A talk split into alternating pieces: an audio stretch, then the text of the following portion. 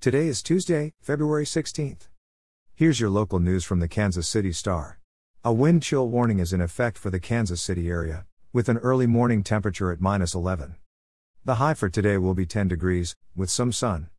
In top news, thousands of electrical customers throughout Kansas City and Independence experienced rolling service outages on Monday afternoon as the result of extreme cold weather conditions that have created a high demand for electricity. Individual customers of Independence Power and Light experienced the controlled outages for about 30 minutes. The service disruptions affected about 2,000 customers at a time, said Meg Lewis, spokeswoman with the City of Independence. Evergy asked customers to conserve electricity use as much as possible until Wednesday to avoid future power outages.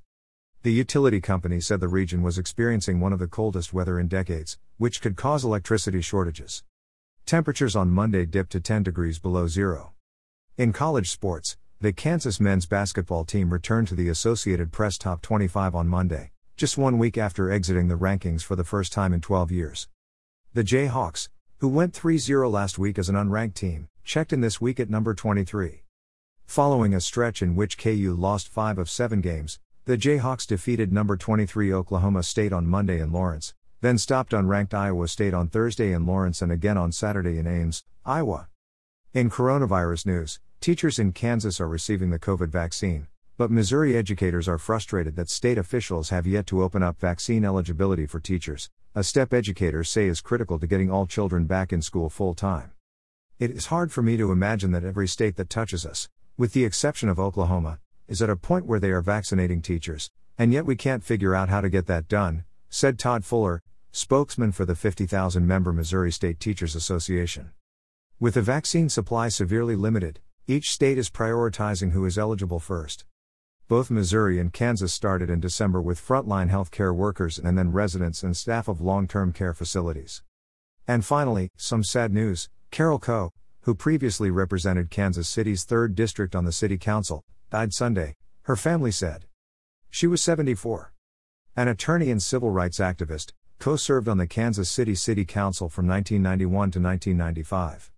She was on the Finance Committee and the Convention and Visitors Bureau Board of Directors, according to city records.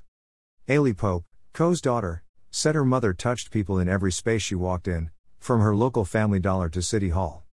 Born in Houston, Coe spent most of her life in Kansas City, which she loved dearly, Pope said.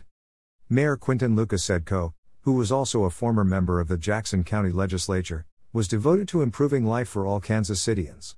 She served us all well, Lucas said. I will miss her greatly and grieve alongside her family and many friends. You're listening to stories from the Kansas City Star. Find us at kansascity.com to read more about these stories and others. Before you go, Return Man is a new podcast celebrating the life and investigating the suspicious death of Lancaster, South Carolina's only Super Bowl champion, Jim Duncan. From the Rock Hill Herald, find Return Man at heraldonline.com/returnman on the iHeartRadio app or wherever you get your podcasts.